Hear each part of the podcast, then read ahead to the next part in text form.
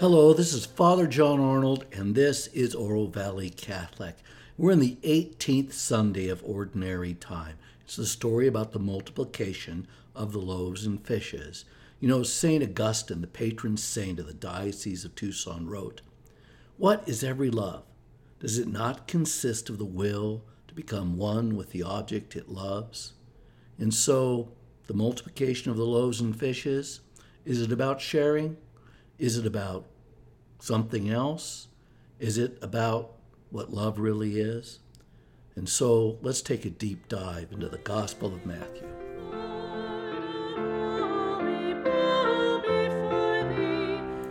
Love's ultimate object is God. What we mean by that is everything that really is truly love has as its object God.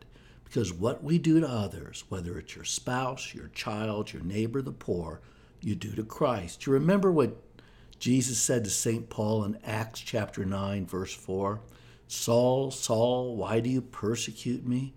Because Saul was persecuting the people of the church, the body of Christ. And the body of Christ is as much Christ as the head of Christ is. And so, do you remember in Matthew chapter 25, verse 40? Jesus says, when he talks about feeding the hungry, giving drink to the thirsty, clothing the naked, visiting the imprisoned, do you remember what he says? What you do to the least of my brethren, you do to me. In all of that is revealed what love really is. And so we're going to talk about love and what it has to do with the multiplication of the loaves and the fishes. I think Catholics, at least the ones that go to church, mostly believe in the sacraments, that in the sacraments, baptism, confirmation, and Eucharist especially, God and, hum- and humanity, God and the church become one.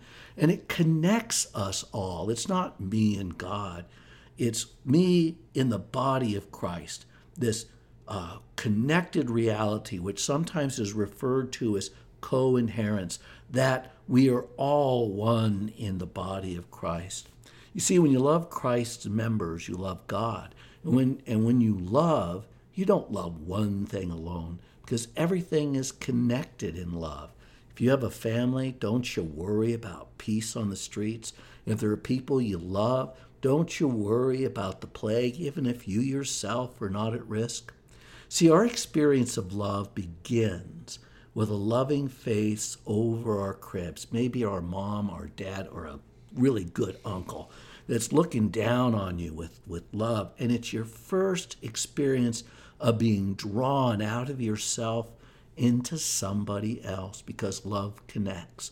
Our experience of love begins um, with that loving face, but it's because that prior to all that, at the root of all reality, is the God who is love and love that is God that comes to us through creatures. And so we don't take the material world for granted. The material world, the love that we have in the material world, all points towards the source of love. We have many loves, many kinds of loves in our life, but really, they're all co inherent, they're all connected to the one great love of God. So if love leads to the goodness of God, we call it charity. If love leads only to ourselves, what is good for good old number one, we call it selfishness, or in our Catholic tradition, cupidity. I like to sometimes use the word cupiditas because it's Latin. And it says, boy, if St. Augustine was thinking about this in the fourth century, maybe it's got something to do with all human beings and not just me. That's right. We're connected even to the people in the past. The goodness of love is determined by who we choose to love. So love God in all things, and you have learned to love rightly. You know, we just had the feast of St. Ignatius of Loyola on Friday, and that's at the root of Jesuit spirituality, finding Christ in all things. The right order of love submerges us into a world of moral ordering. Why? Because in order to love God in another, we must learn to dis- discipline our love. Because our love can be like a Roman candle spewing out in a variety of directions, not all of them really directed towards God. Okay, so for us Catholics, I think this makes great sense. But you know, to a growing number of Americans, they have a grimmer reality in mind. There's a reason why young people don't get married, why the birth rate's at an all time low. Because if you don't believe that love goes someplace, then what do you really have left? Well, trying to make yourself happy. And that is about self love. So, in a godless and purposeless world, that is, a world where nothing goes anywhere, the cosmos, at least in their myth of reality, came into existence through random chance, and one day, along with everything, even our affections, every beautiful work of art and cultural accomplishment will be incinerated. The universe will expand and cool, and there will be nothing left but the meaningless abyss. You know, no one has yet to make a card for that. Happy birthday and happy end of the world. In this view, though, we're just individuals trying to be good as we determine it. Most useful to us or the people around us if we're if we're oriented that way. And really, the truth is, everybody is more or less oriented that way. Even the people act out in bizarre ways think they're doing it for other people. You see, if we just enjoy our own pleasures, our own sense of what the good is, then all we really have is a collection of transient connections that ultimately all turn to dust. There is a Canadian Catholic philosopher named uh, Charles Taylor who wrote a book called The Secular Age, which is long. I've read a condensed version. But he calls this bubble of life, you know, being a bubble boy that's just about protecting myself. He calls it the buffered self. But it really, the best image is you walking around in a big bubble. The buffered self is a human consciousness disconnected from the, any transcendent, any transcendent good, from any meaning or purpose beyond my lifetime, lifetime or just my own life. For the buffered self, love doesn't go anywhere. It doesn't mean anyway. It's just a feeling. It's an affection. Um, it's there's no real good to be served except you know something that maybe is useful to people around us. So matters, atoms, protons, and the like are all that reality is or can be. My own sense of self, all my illusions of self are also just illusions of love because none of it is real. It's just, like I've said, chemical reactions. Any purpose in life is also an illusion. Atheism is the grim religion of a decadent, privileged society. It's hard to think that poor people everywhere are atheists. Don't you think they hope for something more? Well, meanwhile, Christians, and mostly everyone who has ever lived, believe the contrary to be true. The porous self is a self that's open to a transcendent dimension of existence that exceeds the ordinary daily experience. Plato, Aristotle, St. Thomas Aquinas, and of course the great St. Augustine all knew that material objects come and go. We all know that that we inevitably pass away, we share that worldview with the atheists. That all art and culture will cease to exist, yep, we're there. But Catholic theologians and believers all agree that this world is going away. But there are windows from this world to the city of God.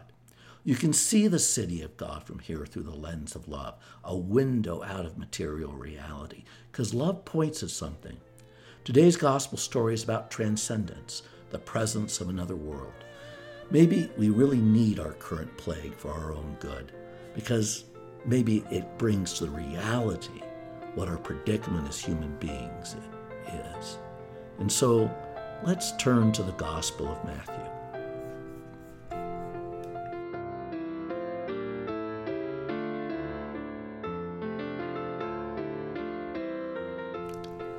St. Matthew, and especially the story of the multiplication of the loaves and the fishes, is very much about the transcendent reality in daily experience, something as common as loaves and fishes.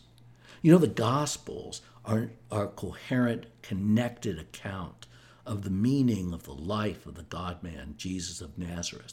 The Gospel is not a series of short stories disconnected from each other. That's why you have to always take a look at a story that you're reading in the scripture. Think back about what comes before it, what comes after. Start looking for the connections. So today's story about the multiplication of the loaves and fishes is only rightly understood in the context of the entire Gospel of St. Matthew. Let me first offer a semi bird's eye view of the Gospel of Matthew. And then let's take a deeper dive into the story of the multiplication of the loaves and fishes that you probably heard a hundred times already, if not more. Because the story of the loaves and the fishes is not a moral tale, it's a tale about the presence of God in our life and what that means. And so the first story I'd like you to think about is right in the beginning of the Gospel of Matthew. It's in chapter 3. Do you remember it starts out the Gospel with the birth of Jesus, and then John the Baptist preaching, and then Jesus is baptized. And then by the time you get to chapter 3, Jesus is in the desert being tempted by the devil. And I know you remember that the first temptation that Jesus has is to ter- use his power to turn stones into loaves of bread. So here's what I'd like you to think about in the Gospel of Matthew, in any Gospel.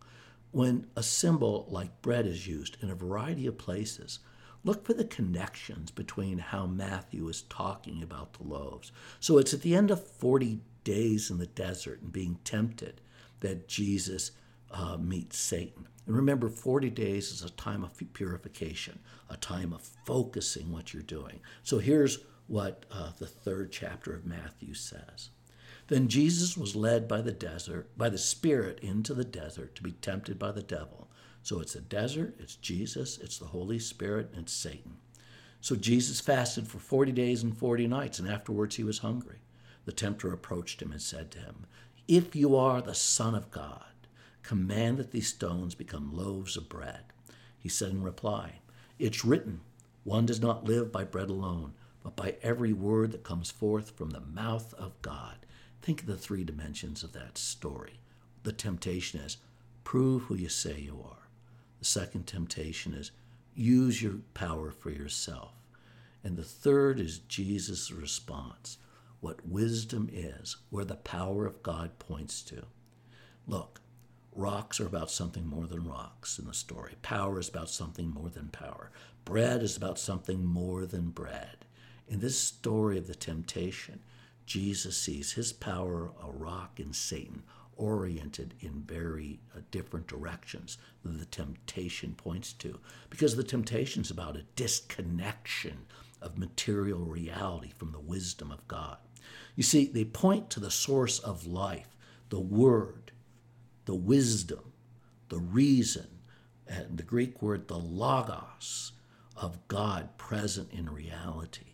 So Jesus doesn't misuse power. He doesn't make rocks do something they're not supposed to do because everything that God has made points to something else.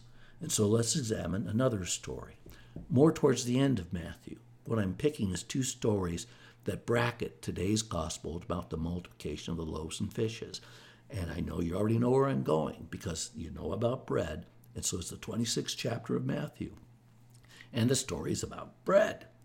While they were eating, Jesus took bread, said the blessing, broke it, and gave it to his disciples, saying, Take and eat. This is my body. Then he took a cup, gave thanks, and gave it to them, saying, Drink from it, all of you, for this is my blood of the covenant, which will be shed on behalf of many for the forgiveness of sins. I tell you, from now on, I shall not drink this fruit of the vine until the day when I drink it with you new in the kingdom of the Father. Then, after singing a hymn, they went out to the Mount of Olives.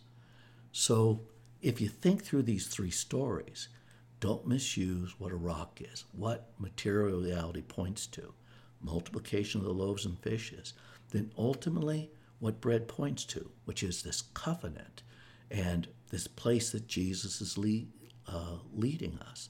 The Eucharist, this uh, bread as a sign of a sacrament is about a window into another world. Because bread is again about something else. It's about the passion and death of Christ, it's about his resurrection and ascension. It's this window, uh, it's a porous reality, an opening between us and another world.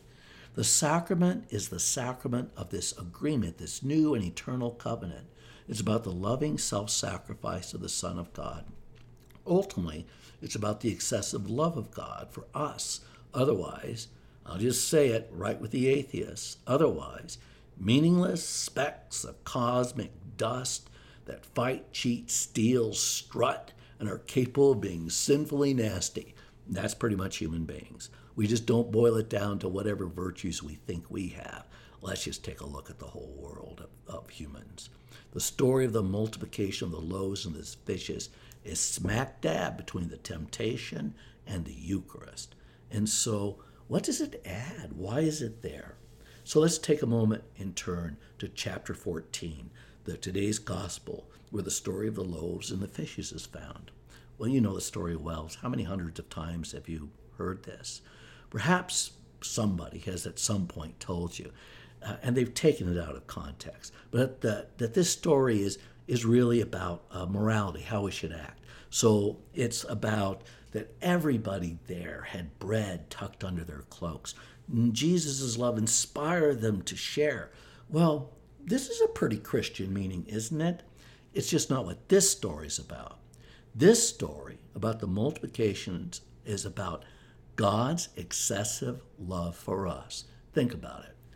The God that is eternal became a human being. He shares the speck of dust nature. God dies on a cross for us. God wants us to be happy eternally in heaven. Excessive love. Why do I say this story is about that? I will remind you of the last line of the story of the multiplication of the loaves and fishes. And it says, They all ate and were satisfied, and they picked up the fragments left over, twelve wicker baskets full. Hmm. Twelve baskets, twelve tribes of Israel, twelve apostles, at the root of the Catholic Church. Plenty left for everyone to gather everyone in. Jesus is more than just a great preacher or rabbi. He has divine power over creation. My friends, if you're going to worry about multiplications of loaves and fishes, what the heck are you going to do with the resurrection? I say once you believe in the resurrection, the rest of this stuff is small potatoes. But you have to understand it because otherwise you never get the resurrection. This excessive love that God has for us. And it's not the only place in the gospel where they talk about this excessive love. Turn to the Gospel of John, chapter 2, verses 1 to 12. I know, the wedding at Cana. Do you remember the little detail there? How he took these six stone jars used for uh, purification and he transformed them into the best wine that anybody at that party had ever had? Well, when you calculate, uh, the scripture scholars calculate how much that was. It's uh, somewhere between 130 and 190 gallons. Now, I don't know how much booze you had at your wedding or the best wedding you ever went to, but I'd say that is an excessive amount. You are looking at getting in trouble with the cops. Jesus is not worried because at that wedding, Jesus is the real bridegroom and his love is poured out massively. See, both stories ultimately point to the central form of Christian worship, the Eucharist, to believe that God, in His excessive love for you, makes the Eucharist present.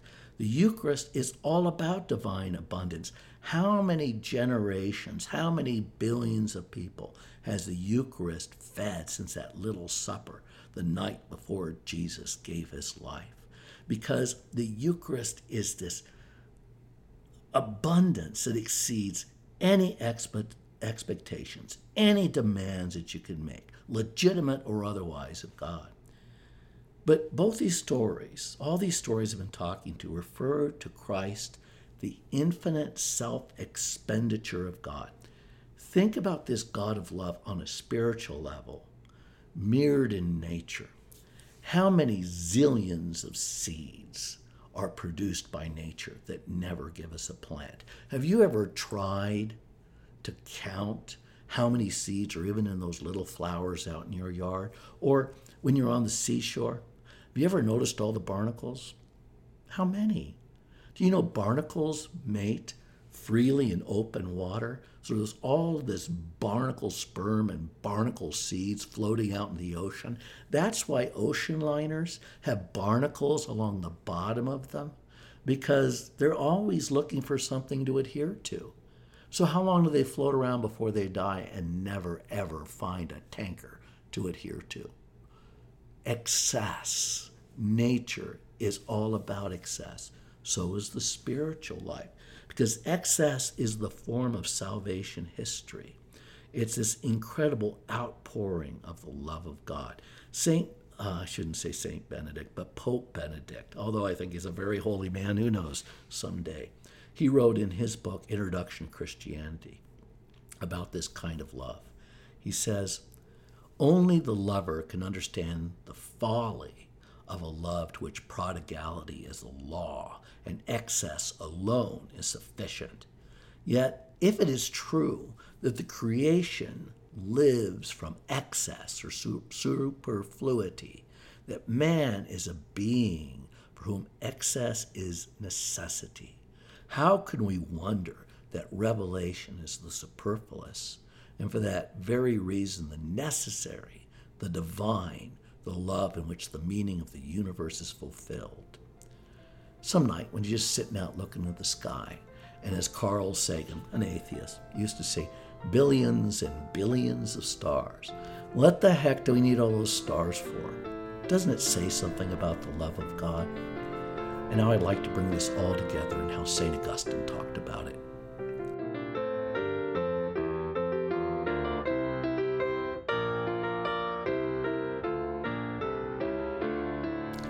The great St. Augustine, and he is great. You know, he's the patron saint of our diocese. That's why our cathedral is named St. Augustine. And his feast is coming up along with his mom's here in August. We ought to do something about that.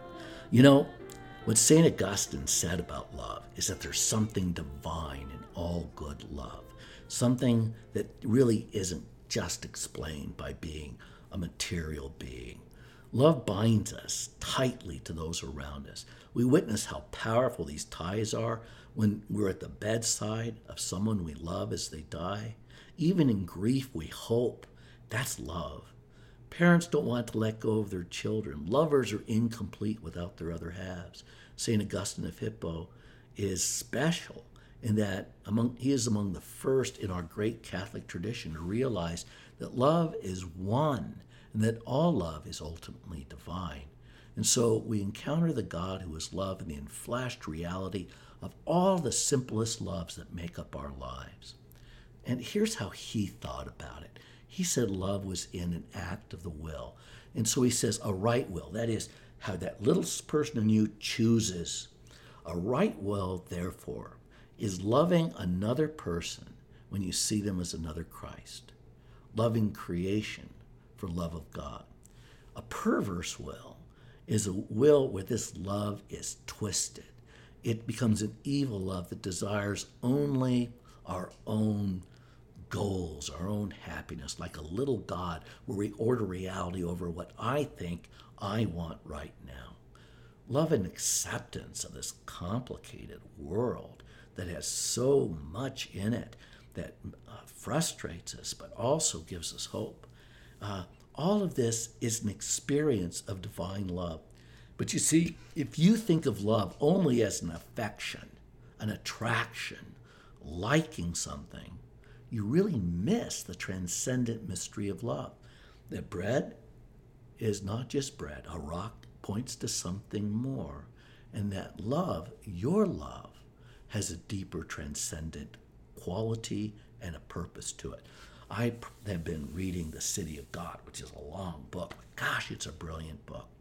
And in part, in book 11 of it, he talks about what a rightly ordered love is in all its manifestations. And so think about this. Have you ever thought of love like St. Augustine thinks about love? This is from his City of God. Thus, he says, love longing for what it loves is desire and love actually possessing and enjoying what it loves is joy.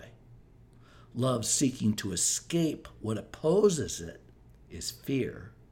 And love experiencing what opposes it when it actually happens is grief. These feelings are all bad then when the love is bad, and they're all good when the love is good.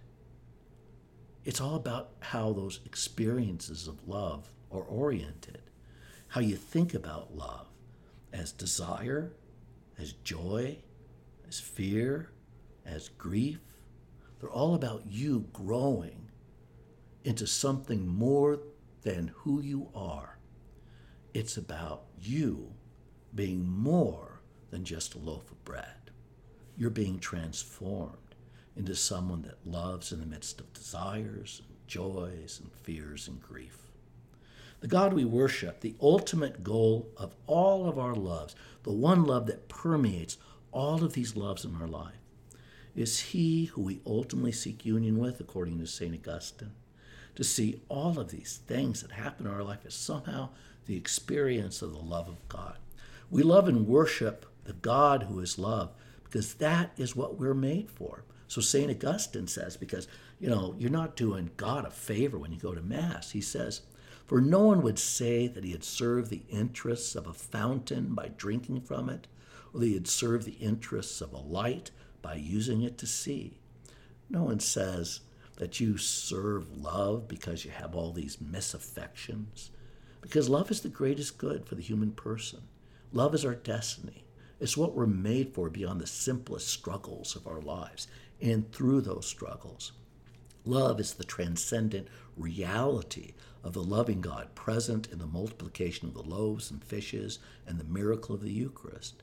When St. Augustine used to give communion to the people of Hippo in his diocese, this is before the Second Vatican Council, he used to say, Receive who you are. When we protect ourselves from love, we're buffered from a desire capable of being fulfilled of a human experience capable of leaving, leading us to God. The joy that comes from possessing is the experience of a step towards the beauty and the unity of God. The bulwark against all our fears is the hope that we have in the love of God. And the door that leads to the grief of death is our hope in the city of God, uh, the New Jerusalem. Bread's about something more than bread. Desire, joy, fear, and grief all point to the true source of love. The Eucharist is the sacrament, the covenantal love between the church and God. We Christians are a porous people because we believe all material reality, including bread and our many loves, point to that reality of all love that still dwells amongst us, causes us to desire Him, and transcend with Him even in this time of plague. This has been Oro Valley Catholic, and this has been Father John Arnold.